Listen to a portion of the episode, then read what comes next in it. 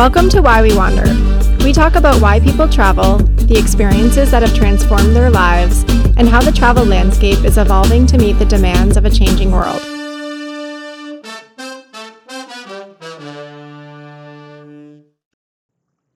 Ashley, thanks so much for joining us today. Thanks for having me. It's really a delight to chat with you.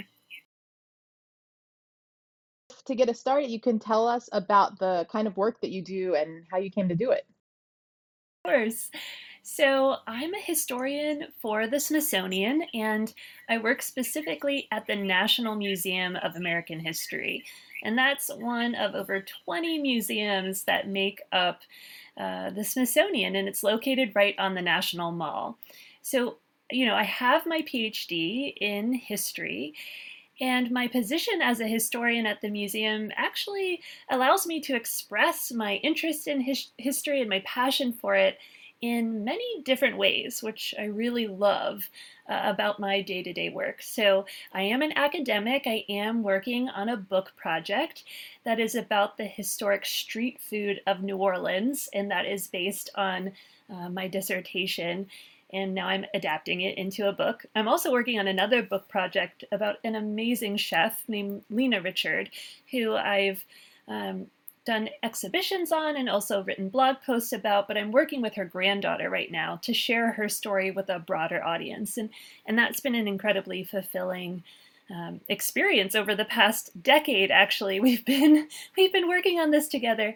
But beyond that kind of traditional academic writing um, i also do public cooking demonstrations at the museum. So i get on stage. We actually have a kitchen stage in the heart of the museum of american history. And we invite community members home cooks professional chefs to come into the museum and prepare a dish live on stage, and we talk about its ingredients, um, its historic preparation, how it reflects major themes in U.S. history, everything, you know, ranging from victory gardens and, and rationing in World War II to um, the deep and profound influences of West African culinary traditions on the United States um, for hundreds of years, for example. And so I find that a really um, engaging and lively way to bring our audiences into conversations about history. I also, you know, working at a museum, design and curate exhibits along with my colleagues on the American Food History Project team. And, you know, last but not least, we go out into the field, as we say, and we travel across the country. Uh, this would be pre COVID to interview Americans about their experiences with food as community members, as a way of building community. We interview restaurateurs and chefs about their entrepreneurship and, and their business endeavors, and we explore the power of food in our everyday lives. We record oral histories with a very diverse group of, of individuals, and we house those at the museum. And sometimes we also collect objects that really represent um, a powerful element of their story, maybe tied to migration or tied to overcoming race or gender barriers or you know any manner of of themes and important issues in our country, we really try to examine them through the lens of food. So that's a really broad, sweeping overview of my job as a historian uh, for the American Food History Project at the Museum of American History. But I got there you know, through a long journey. I'm sure we'll talk about it um, as we keep going through the podcast. But I fell in, uh, in love with museums as a young girl. I often went to museums in DC with my family, and my mother was a food entrepreneur. My dad was a high school history teacher. And after many years of attempting to, you know, be a biologist and, explore working at a zoo and, or an aquarium, I eventually came back to what was in front of me all along, which was food, which was the power of food and the role that it plays in all of our lives. So I, I choose to study the past of this country and places beyond it through that major interlocutor, which are the meals that we consume every day. Yeah. Wow. Oh, can I have your job? Does everybody say that to you? Many people say that, and I always blush a little bit because I do feel that I have my dream job. I love my job so much, and I'm, I'm incredibly grateful and often astounded on a daily basis that I get to do what I do um, for the museum, and and you know. It, is really fun. It can be hard work, like any job, but it it's very fulfilling, and I think that's what we all strive for um, when we can in our jobs to to feel fulfilled, right?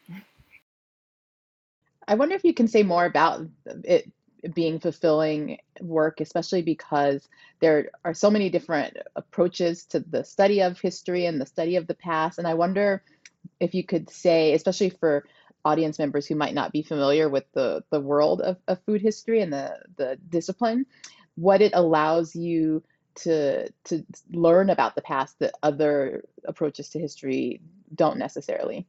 Of course. Um, so I have always been drawn to the history of everyday people, their lived experiences, not necessarily um, you know, figures that are often written about who may have books entirely dedicated to their lives, dozens of books, Abraham Lincoln or Thomas Jefferson or these other figures like the founding fathers that have held such a, a large place in in the American imagination in terms of what history is in this country. And Although I've learned so much from reading about those histories, there are so many people, the majority of people, who have often been marginalized, who've been pushed to the sides of of the narrative of our country and its making. And so, you know, this goes back to the uh, the city that I focus on, New Orleans.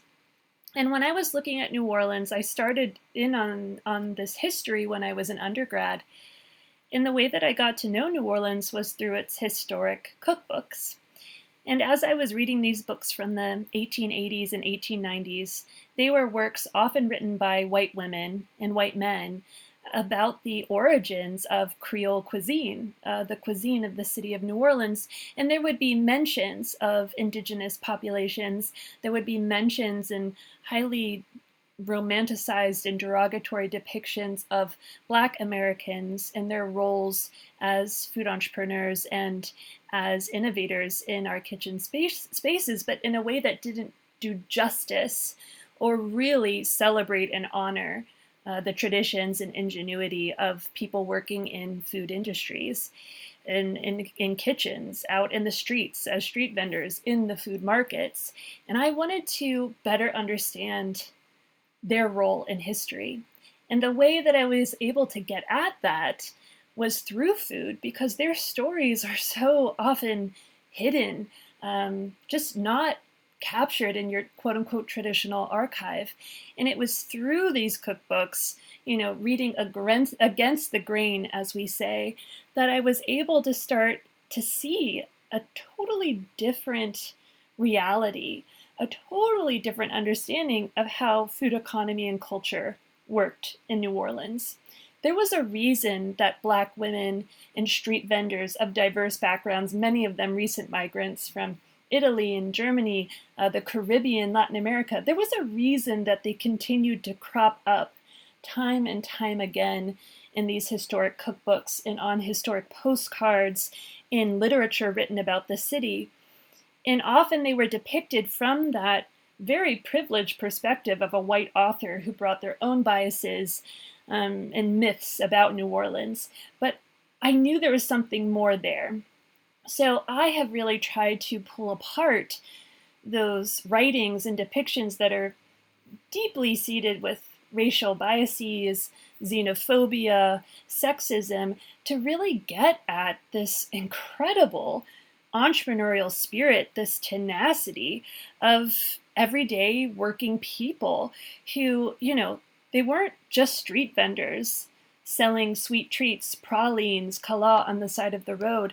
They were people who were surviving. They were people who were carving a space out for themselves in an economy that tried to completely disenfranchise them, that denied them access to private property, but they had the tenacity to occupy public spaces, streets, city, city, you know, markets, corners, public squares, and build their own businesses right there uh, on the ground, right?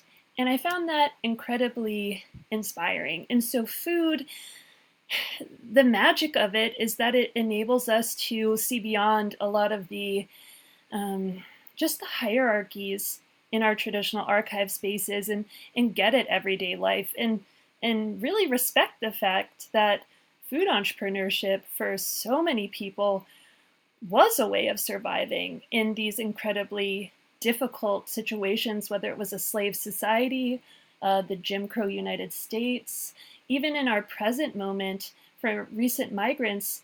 Street food vending, uh, small scale grocery stores continue to play, restaurants even, they're often the, the toehold, the space where where new new migrants and community members can build a life for themselves. And I think that's an incredibly powerful thread that connects all of US history together. So that's what I think food can do. Um, really t- turn history on its head um, and question dominant narratives of who had power and really show that people who typically thought to have no power were actually setting prices. They were shaping taste preferences. They were openly defying local laws that that sought to stymie their their businesses. And and I find that story of endurance and and creativity and strength uh, really inspiring. So in that way, sharing those those stories with the public is incredibly fulfilling um, because I think it works towards our goal as a nation to recognize and celebrate a more equitable historical narrative, um, a more equitable and just understanding of our country and the difficulties of our past and our current moments. Yeah, and I, I feel like in a lot of ways, um, when people travel, they're they're seeking to learn similar things, and I I think about your comments on street food and street vendors, and oftentimes when people are encouraged to to visit a country or a region, they're encouraged to um, you know visit the markets, try the street food of that country, and I'm curious as a food historian, um, does that impact the way that you think about travel um, and how you travel? Certainly, I would say so. So, before graduate school, you know, when I had the chance to travel in as an undergrad, I I was always drawn to food. So even before I knew quote unquote how to travel or the strategies that maybe more well-traveled people um, implemented as they got to know a community and and to honor and respect the communities that they were traveling in, I oh, I just automatically sought out the local grocery store. Um, my I mentioned my mom was a food entrepreneur. We actually owned gourmet grocery food stores in my hometown of Pittsburgh, and so I was always interested in the packaged goods available on grocery store shelves the arrangement and the and the kinds of produce that were sold in in local grocery stores, the prices, the marketing uh, on the packages and things like that. But then also, I often found myself walking and, and finding the local fruit market, or you know the art the arts market in a in a neighborhood or trying to go into the local butcher shop and and and get a sampling of, of different cuts of meat or if there was a cheese shop, I would do that as well. So I think food early on in my travel played a really important role, street food as well, um, to be able to just interact with people. And this kind of changed after graduate school, or in graduate school rather. I had the chance to travel to Morocco at one point, um, just uh, for fun, but really I had the secret um, the secret ambition of, of getting to know um, the market scene in Morocco more. I had been studying the French Atlantic worlds and I had studied in the archives New Orleans market scene, um, colonial Saint Domingue. Uh, this would have been Haiti in the colonial period, their market scene. I was interested in, in kind of the French Atlantic Empire, like I said. And I was also curious to know how markets operated in Paris. I, I traveled there and did archival research in Paris, and I wanted to to see in what ways market cultures were similar or different in Morocco. And so I spent a lot of time there just walking the city streets, just um, taking in the sights and sounds of the marketplaces. They have brilliant markets in Morocco. Um, they're just they wind their ways through the the medinas of of Fez, for example, or Marrakesh, and I had the chance to just chat with vendors um, and we spoke in French together. I was brushing off the rust on my French and was able to to chat with many vendors and and just have conversations about life, about ourselves, about the products they were selling. But that was a really special moment to to go beyond just being a passive um, consumer, right? Just going in and buying something and moving on, but to take the time to and if the person was willing, of course, to to have a conversation and learn about each other and, and talk about, you know, there's often a topic was what are the differences between American culture and Moroccan culture and, and just different conceptions of identity. And, you know, it was it was a really wonderful and, and vulnerable and open time. But I do think there's different ways of engaging with food. And what I want to get to is that there are, of course, problematic ways of engaging with street food or, or market culture um, hmm. that I think, especially, you know, you hear stories of Americans um, who may not be used to haggling culture, for example, feeling taken advantage of and, and I think criticizing wrongly the cultures of communities that have a different economic culture and, and social you know, kind of social system of, engaging with each other around the sale and, and consumption of food. And so I try to be very mindful of that, to not overstep, to be respectful, um, to not demand too much time of the people I do um, strike up conversations with, and and at the end of the day, just really respect the the livelihoods that they make for themselves. I mean, I think of Singapore and these families you know, eating in the hawker stalls in Singapore, and someone may have worked on a single dish, perfected a particular dish in maybe over 40 years. You know what I mean? That's that's art. That's labor. That's sweat and tears and and and dedication. And so it's very powerful. But like I said, I think we have to be mindful of, of how we approach food as well, just to pay respect where it's due in terms of of food culture and and the people who run these businesses.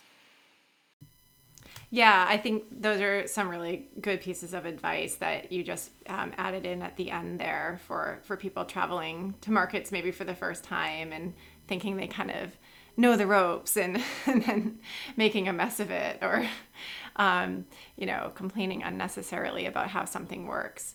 Um, and I I'm curious you you talk in um, some of your your your you're on your blog and in your bio about working with culinary diplomats and um, I think that what you're touching on from your your past travels of um, you know speaking with people in the markets and all of that is maybe referring to some of the people who are culinary diplomats but it's a term that I had never heard before and I I feel like probably a, a lot of listeners hadn't either.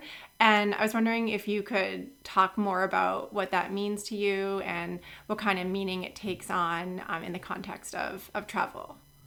That's such a great question. And I have to admit that I first came across the term uh, culinary diplomacy during my job at the Smithsonian. And the first time I heard it was when I was speaking to uh, an Ethiopian restaurateur named Seleshi Alafam. And he own, and owns and operates a really fantastic white tablecloth restaurant, Ethiop- Ethiopian restaurant in the Georgetown neighborhood of DC. It's called Das Ethiopian. And Seleshi was telling me uh, about how he conceptualizes his identity. You know, when you go to his restaurant, he will be there every night, um, mingling with his clientele, learning their stories. So many people who go there are actually not from DC. They're they're diplomats coming in, they're legislators, they're visitors from across the country and around the globe, and he is just drawn to people's stories and he loves sharing Ethiopian culture with them. And when I asked him in an oral history, because we've archived his story at the museum and we actually have some of his objects on display in our food history exhibition, you know, I asked him, you know, how do you identify? How would you describe your your work beyond being a restaurateur? And he said, you know, I really see myself as a culinary ambassador.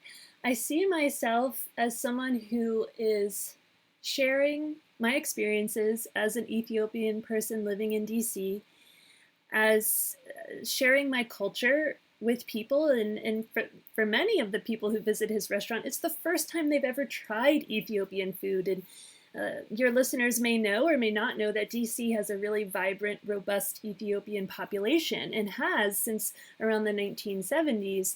It's a huge demographic in, in our migrant population in DC.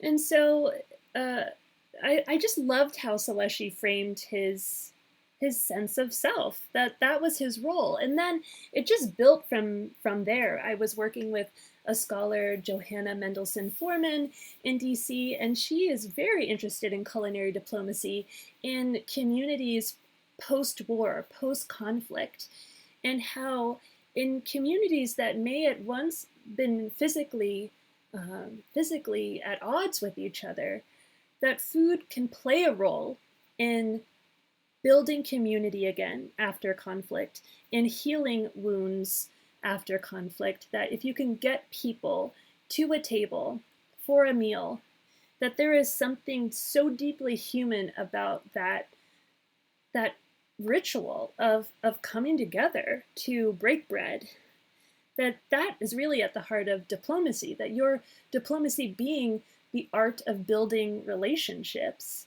uh, especially in communities that might have tensions with one another, historic or contemporary tensions, that food can be that interlocutor, that gel to ease some of those issues.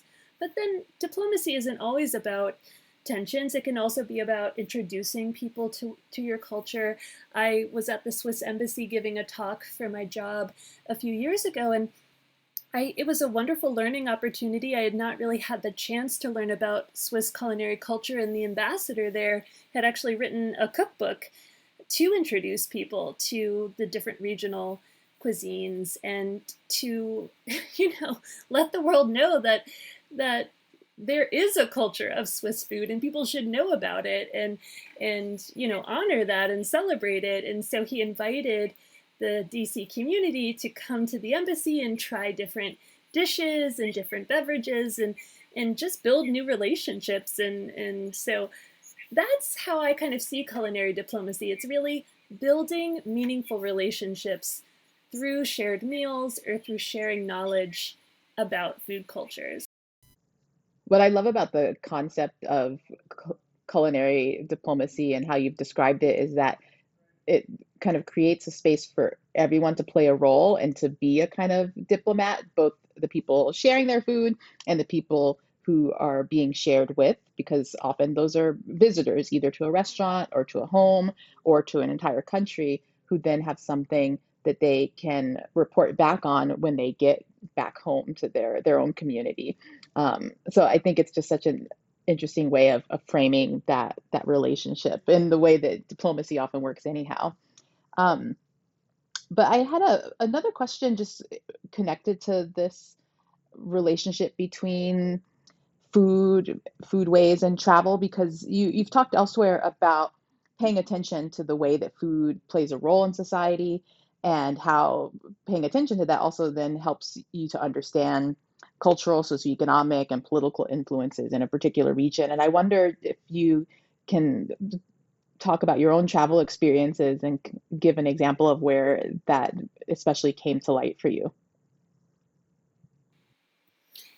Yeah, that's such, such a complex question because food itself is is so complex because it reflects these food systems, socioeconomic systems, political systems that are you know, can be incredibly contentious. Um, the way I think about things as I'm traveling too. For example, when I was in Latin America, I traveled to Peru in graduate school to present at a digital humanities conference. And I was very interested to to visit some of the historic markets.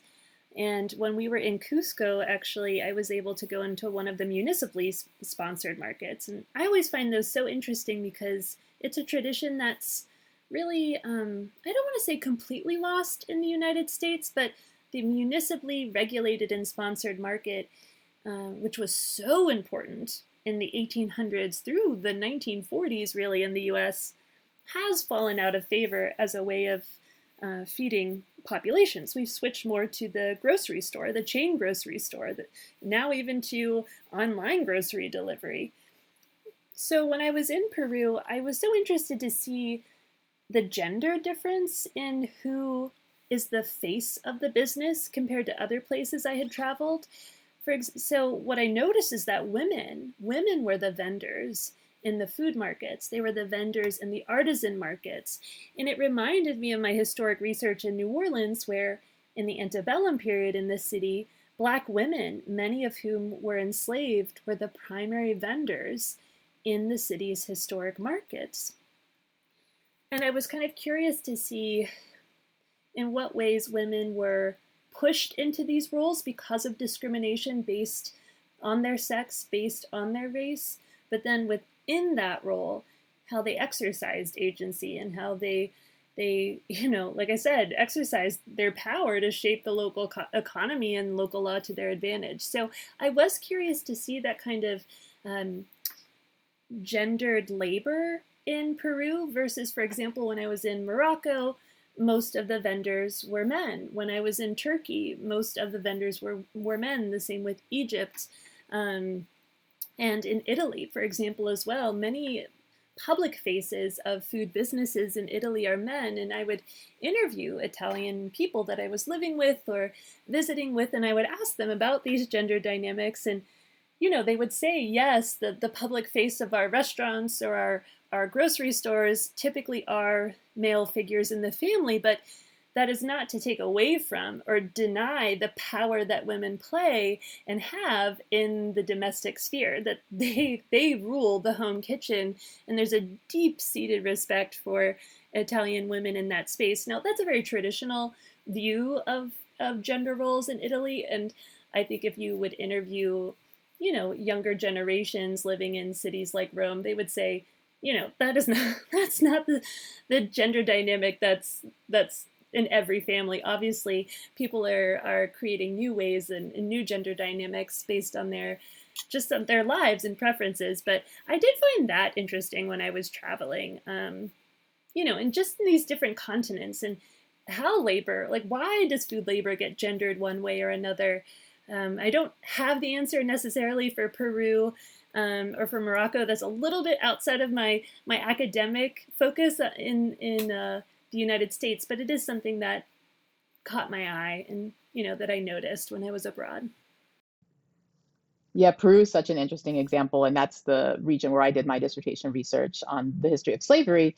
And it, because of that, has a similar story to what you were describing in the case of New Orleans, both in terms of the role of African descent women in preparing the things we now think of as Peruvian food, and also because of the the way those women were and are still written about in in cookbooks and in just sort of newspapers and in correspondence in general around the the foodways of the the country. There's a, a certain kind of nostalgia for that particular kind of labor and there are similarly kind of pejorative and denigrating descriptions of African descent women. So it's just an interesting site that has really interesting connections to, to New Orleans, which makes me think about the potential for these kinds of comparative studies of of foodways in in slave societies. Perhaps there are already some, but that that one strikes me as a really interesting point of comparison. You know, I also think about, in contrast perhaps to the municipal markets, um, if we look at this phenomenon of the the farmers market as we understand it in the United States today, you know, really emerging in the mid 90s, late 90s, in urban centers where you would have people who had often had limited access to fresh produce because they're in city centers. Maybe there's chain grocery stores, but they had, for a generation at least, had limited access to producers of fresh foods. You know, you had to go through the grocery store rather than going to the public market to engage your vendor directly. Now you have the emergence of, of farmers markets where you actually get to meet your farmer, right? Or you get to meet the people who are growing your food, um, usually on a smaller scale.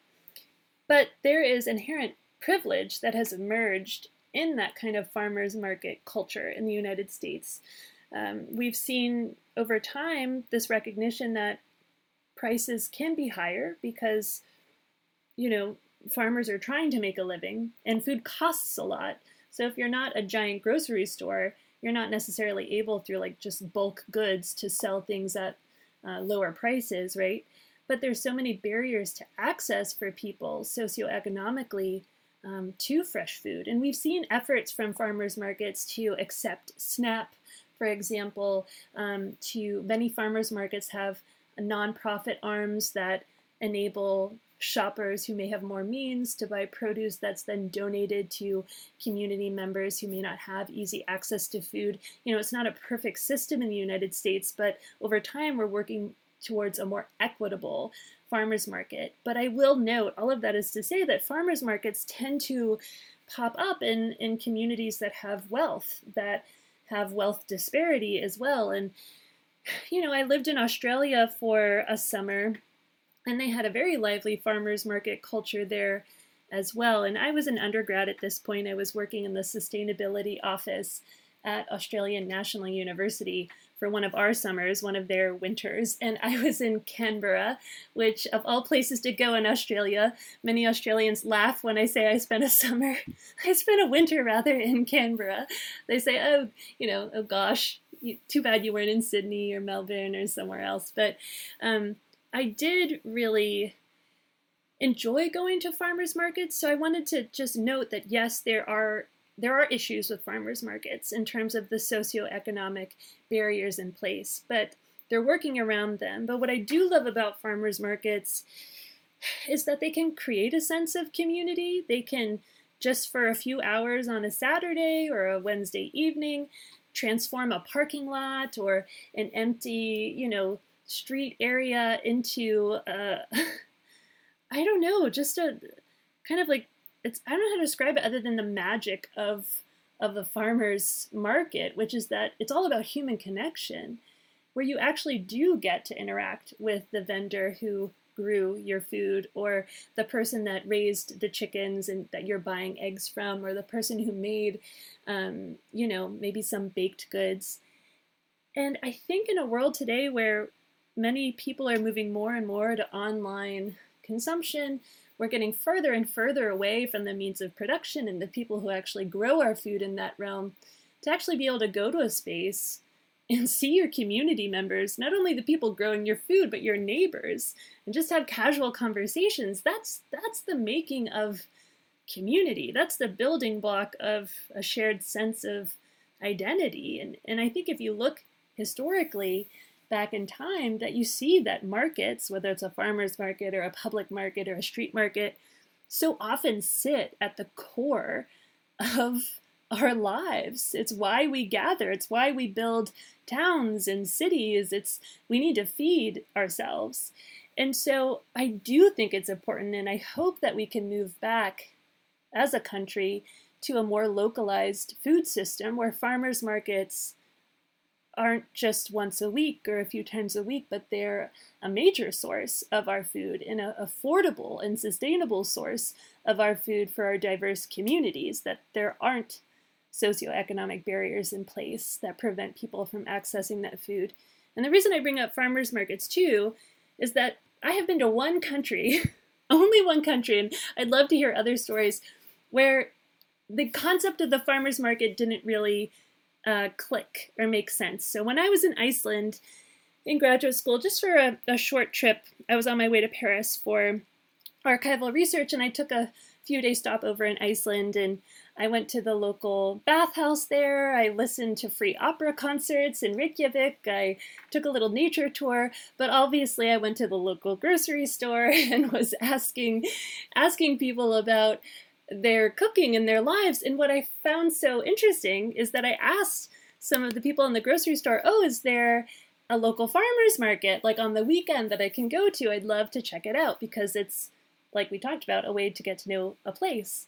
And the person kind of just like stared at me because they were the quote unquote farmers market idea wasn't translating in our, our conversation. And so I tried to describe what I was talking about, like a outdoor space, perhaps with little um, stands or tents where people sell fresh produce and other goods. And they're like, oh no, yeah, we don't do that here. and that was the first instance in my whole life where I went somewhere outside of the United States where a farmers market culture just wasn't wasn't part of the community and I really haven't been to other countries where that's the case, but I did find it shocking that, um, you know, not necessarily a bad thing, but I did, did have to note that Iceland does not have a farmers culture as, as far as I understand it. You know, you think about people traveling and they get excited about going to the local market, just like you were trying to find a, a market in Iceland. And so, what I've seen is are places catering to this higher end customer and kind of like changing the concept of a market into something that's like a super high end food experience um, rather than being sort of like the market that people go to to get their weekly groceries.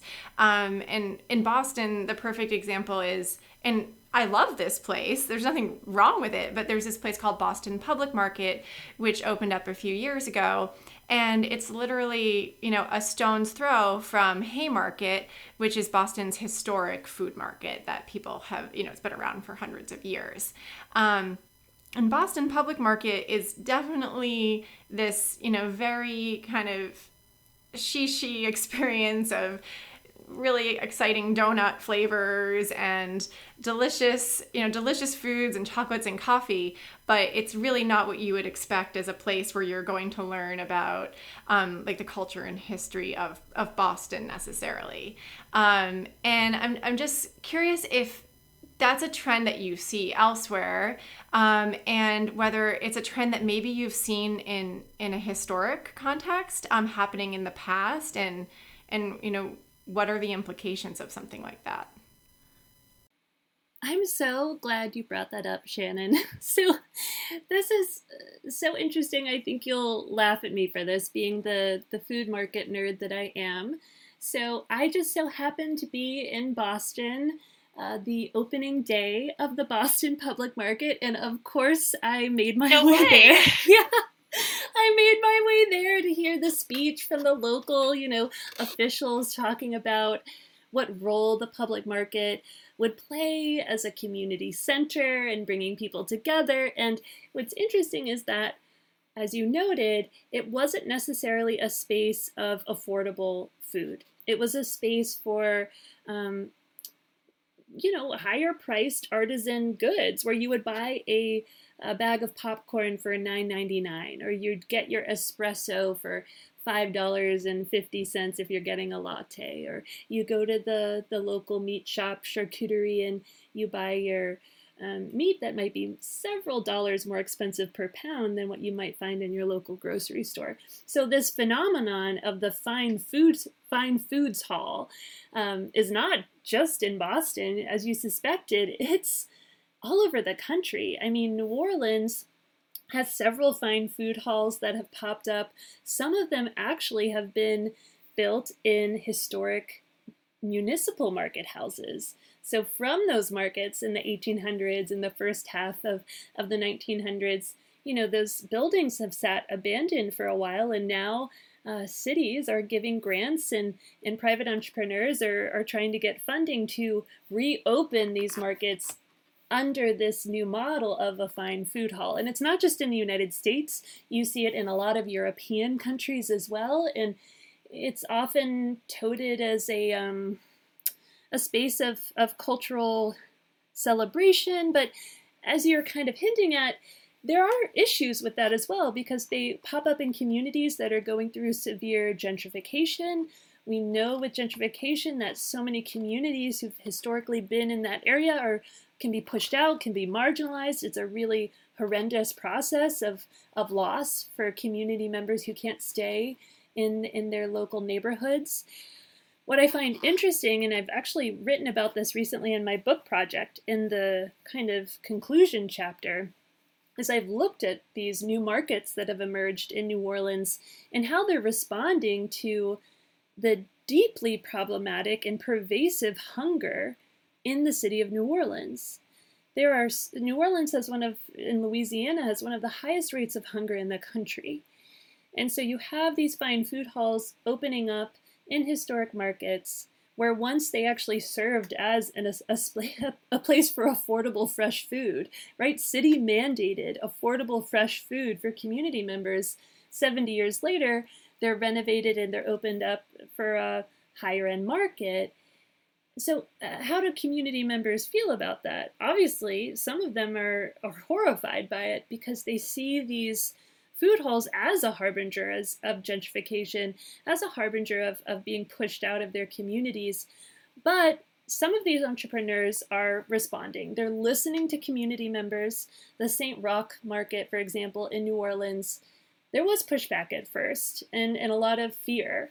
Um, and this is when it opened, I'm trying to think now, 2014, I believe, in the Bywater neighborhood of, of New Orleans. And you know, they had a forum, they had a community forum, the vendors who were in the market, and they asked the community members, what do you need? How can we help um, alleviate your fears? We, we don't want to just be a quote unquote bougie food place. We want to uh, to offer local, affordable, fresh food. And so they worked with community members to try and bring in SNAP, for example, to accept SNAP at the market. They rearranged the market to really foreground the fresh produce grown by local vendors, and they made sure that the prices of the St. Mar- uh, Roch market were at the same level. No, you know, and definitely not reaching over the cost of produce in the local grocery stores, for example. And I will say that the St. Roch market and many markets, um, these fine food halls around the country, are, if not providing incredibly affordable food to people, they are trying to provide and support local business owners. And I think that is really key. You know, these are small scale business owners who are going in and renting a stall in a market that could host anything from 10 stalls to the, you know, the Boston Public Market has I can't give an exact number, but from when I visited, it seemed maybe more in the range of 40, 50 stalls, right? And that that's a, a, brick and mortar location, you know, the larger building, but then they come in and an entrepreneur can get their business started. They can find their footing, and maybe after finding success at the public market, they can go and open their own brick and mortar store. So you can see how these can be incubator spaces potentially for for small scale business owners. I've also read a lot of interviews um, of vendors who who have and rented spaces in St. Roch, and they've committed to really only hiring people from the local Bywater community. They want this money to go back into the community. They want to support people who are within walking distance of the market. Uh, you know, they don't want it to be this this symbol of gentrification. They don't want it to be a negative presence in the city, but rather a commitment to community and a, and a commitment to local economy. And so I think there can be a lot of power in reshaping our food economy that's so globalized. And through these kind of fine food halls or other kinds of markets, to relocalize things, to shrink the scale of things and bring money directly back into local communities. And I think that's going to be key moving forward as we continue to address issues of hunger and food sustainability in our broken food system. To look to the past and, and look at these historic market models that were so deeply local and take what's good from that model and, and, implement it in our current moment. So I'm very hopeful. As much as there as there are issues, I'm hopeful that these markets and other kind of locally oriented food businesses can provide a path forward, um, more equitable food future for, for communities.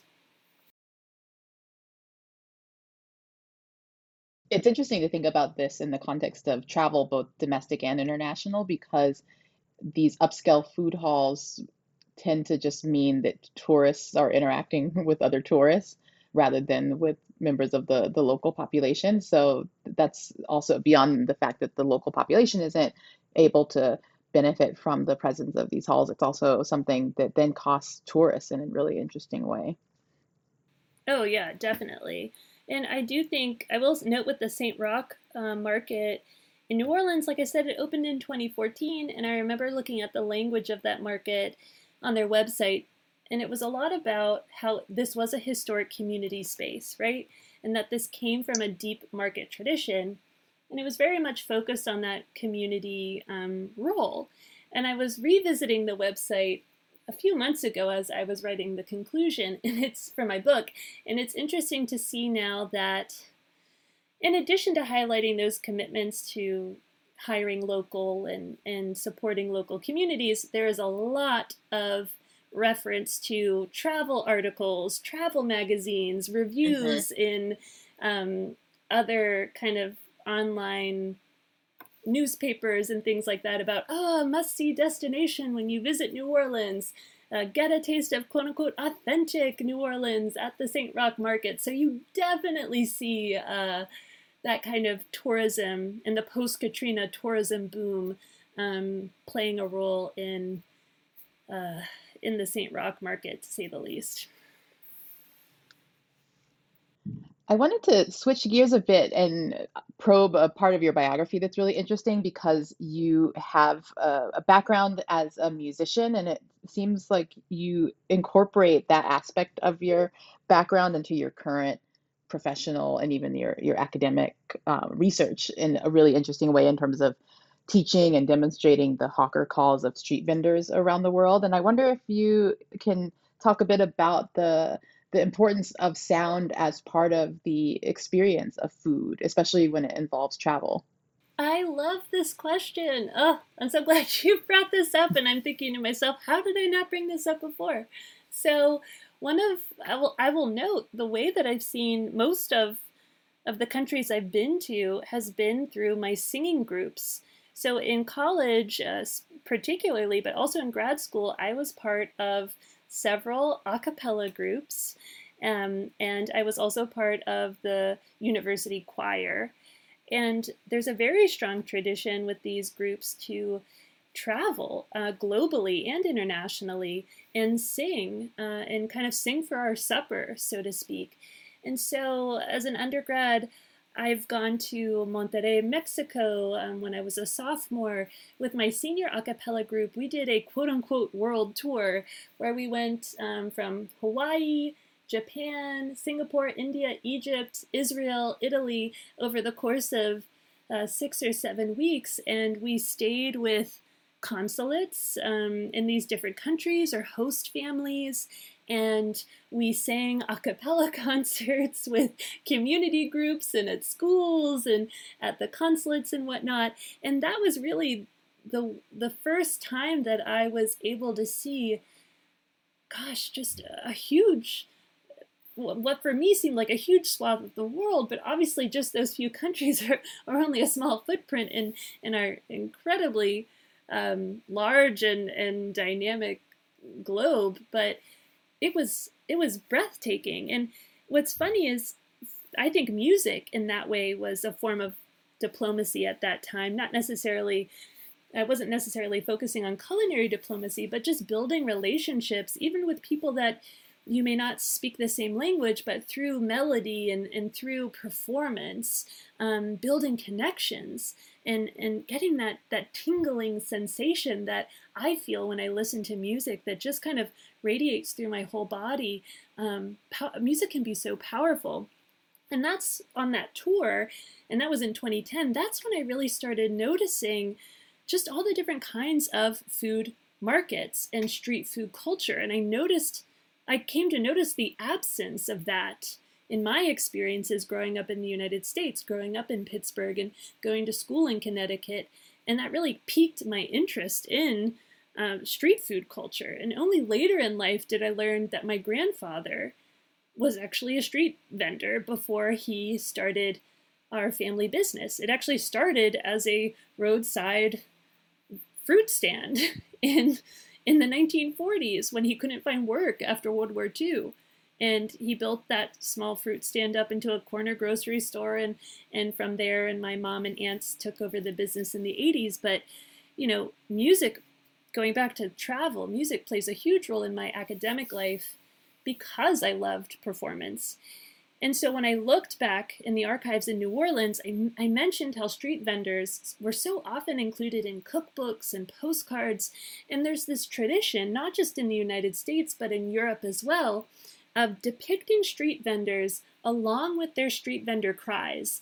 And they would actually include on these little postcards or in these cookbooks, you know, an etching of a street vendor with the product they were selling, but then underneath would be a bar of, of music.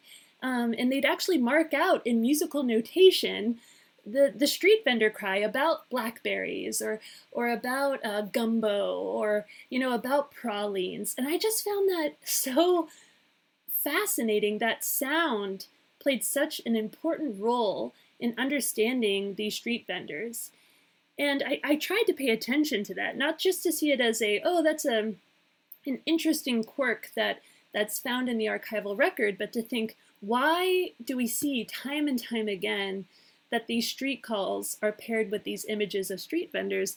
And and I wanted to take that seriously. And, and the way I did that was to really conceive of and see these street cries as a form of business. It's a form of marketing. There's an artistry to it, there's creativity in it.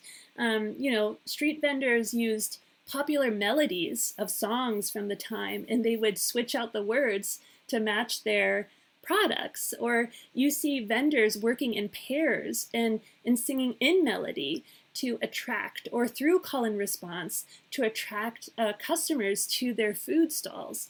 And so I have spent a lot of time uh, thinking about and studying the sonic culture of food and just trying to imagine what the city streets of New Orleans must have sounded like in the 1840s or in the 1880s when there were hundreds, hundreds of vendors roaming the city, crying out their wares all at the same time, you know, in this great cacophony uh, of sound. I mean, people wrote about it, how the city streets reverberated with the cries of street vendors starting at dawn. And so it's a powerful presence. It was like the morning alarm bell for the city of New Orleans, these street vendor cries. And so I do think about that a lot uh, in, in my work.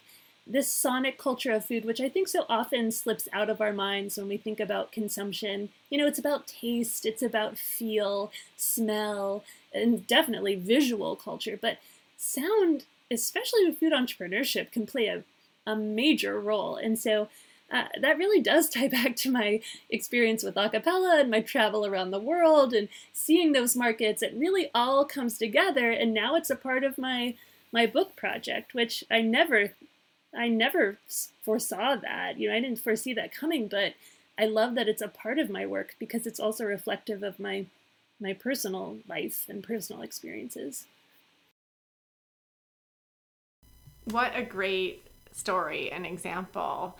Um, I I actually I'm thinking about you know as you were talking about these street vendor cries, I was racking my brain to try to remember any experiences I've had traveling where I've heard the cries and I I'm not coming up with any, but then it hit me that a song that I I sing as a lullaby to my my kids it, and you're to be like, "Oh, I know what you're talking about." Um is a street vendor cry song. Um, the I don't know if you know um, Molly Malone. It's I guess an Irish song, um, but it's like in Dublin's Fair City where girls are so pretty, and then it's like um, cockles and mussels alive alive oh, um, and that must I. Is that a street vendor song? Do you know the song? Am I way off? you know, I would imagine that comes from street vendor cries because in in Europe in particular, there was a really strong culture of recording street vendor cries and often putting them into children's literature because going to the market and teaching kids about the different vendors was kind of um, getting them ready for life. You know, you often saw uh, these these street cries in in books written specifically for kids. So I would not be surprised if that is a holdover um, from that mm-hmm. kind of mm-hmm. like literature in the 1800s, um, sticking in our culture, just like Ring Around the Rosie. I mean, that's from the like you know the plague, the Great Black Death plague of hundreds of years right. ago, but it's still here.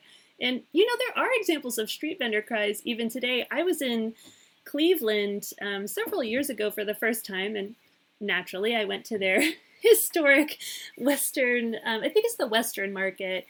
Um, and this is a market that's actually retained its role as a fresh food market since the early 1900s. It's a, a, very rare example in the US. A lot of times, our historic markets have turned into tourist destinations. You see this with the French market in New Orleans. Most of the stalls now are trinkets, they sell tourist trinkets and things like that. But in Cleveland, that's not the case. And I was walking through the fruit vendor stalls, and there was a man who was singing out about blackberries. And I, was having one of these moments like, oh my gosh, I'm actually, I feel like I'm stepping back in time. Like, this is, this must be what it was like. It was like, you know, decades ago, a hundred years ago for many of the people I study. But then the best part was he improvised.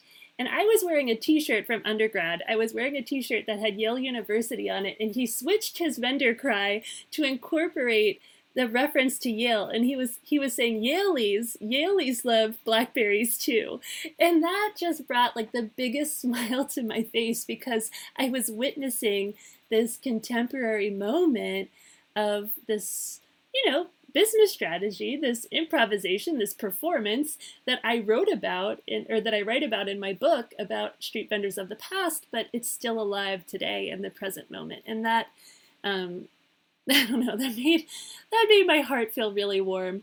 Um, that there's still parts of that culture alive, even in the United States.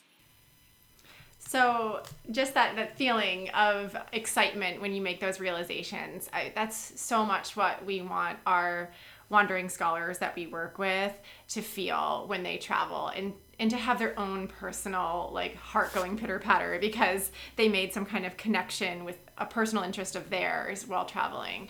Um, and I'm curious if you have any advice on how students can can make those discoveries for themselves when it comes to learning about you know the foodways of, of different countries um, how can they kind of get into the type of headspace that you're in when you travel um, and and find a connection that's important to them do you have any keywords of advice you could, could give our wandering scholars and listeners who are just interested in always learning while traveling Yeah, of course. I think something that I try to do if I'm going to a new place I've never been before, or even a place I'm returning to, I I try to reach out to someone who I might know, maybe not directly, but through a friend of a friend or you know someone that I might know through a network of some sort. And, and I ask them what's what's your favorite place to go to for a meal and why? Um, or you know is there is there a coffee shop you really love? Or is there a market that just really captures the essence of, of your community for you. And and would you be willing to share with me what that location is? And so i think that's kind of the best way is to rely on on community members knowledge and and if they're willing to share and if they they're encouraging of you to visit these places to do that. I mean there's there's nothing greater than um, experiencing a community through a local's eyes, if that makes sense. And I think that's a brilliant way to travel in general, and it's something that I try to do um, when when people are kind enough to open their home to you or share their recommendations with you to visit a place and just go around with locals. That's my favorite kind of travel experience. It feels more quotidian, more everyday, but it's more fulfilling to me than going to a place where I'm on my own and I'm trying to use, you know, travel websites to figure out what places to go to. It, it seems a little more disjointed. It seems a little less engaging with the actual people who are living in in these communities and so you know you might think as a high schooler well well i don't really have the biggest network. I'm only 14 17 years old. How am i going to find someone um, in these other communities? But you never know. Maybe someone you're at school with has family in a different country or maybe they've been there themselves. And so i would always say first and foremost if you have the opportunity um, ask someone who lives in that community what they love and and take their suggestions to heart and visit that place or if they're willing go with them and and you know ask if you can tag along and and experience their city or their hometown with them. And i think that can be honestly a life changing experience. So that would be my advice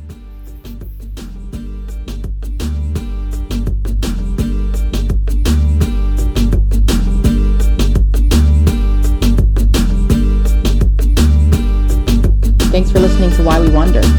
Our theme song is by Andrew Keating. If you like the show, please leave us a review wherever you get your podcast and consider signing up for one of our intentional travel workshops. They start on January 30th and run monthly through the end of June. For more info, visit thewanderingscholar.org slash intentional dash travel or find us on social media.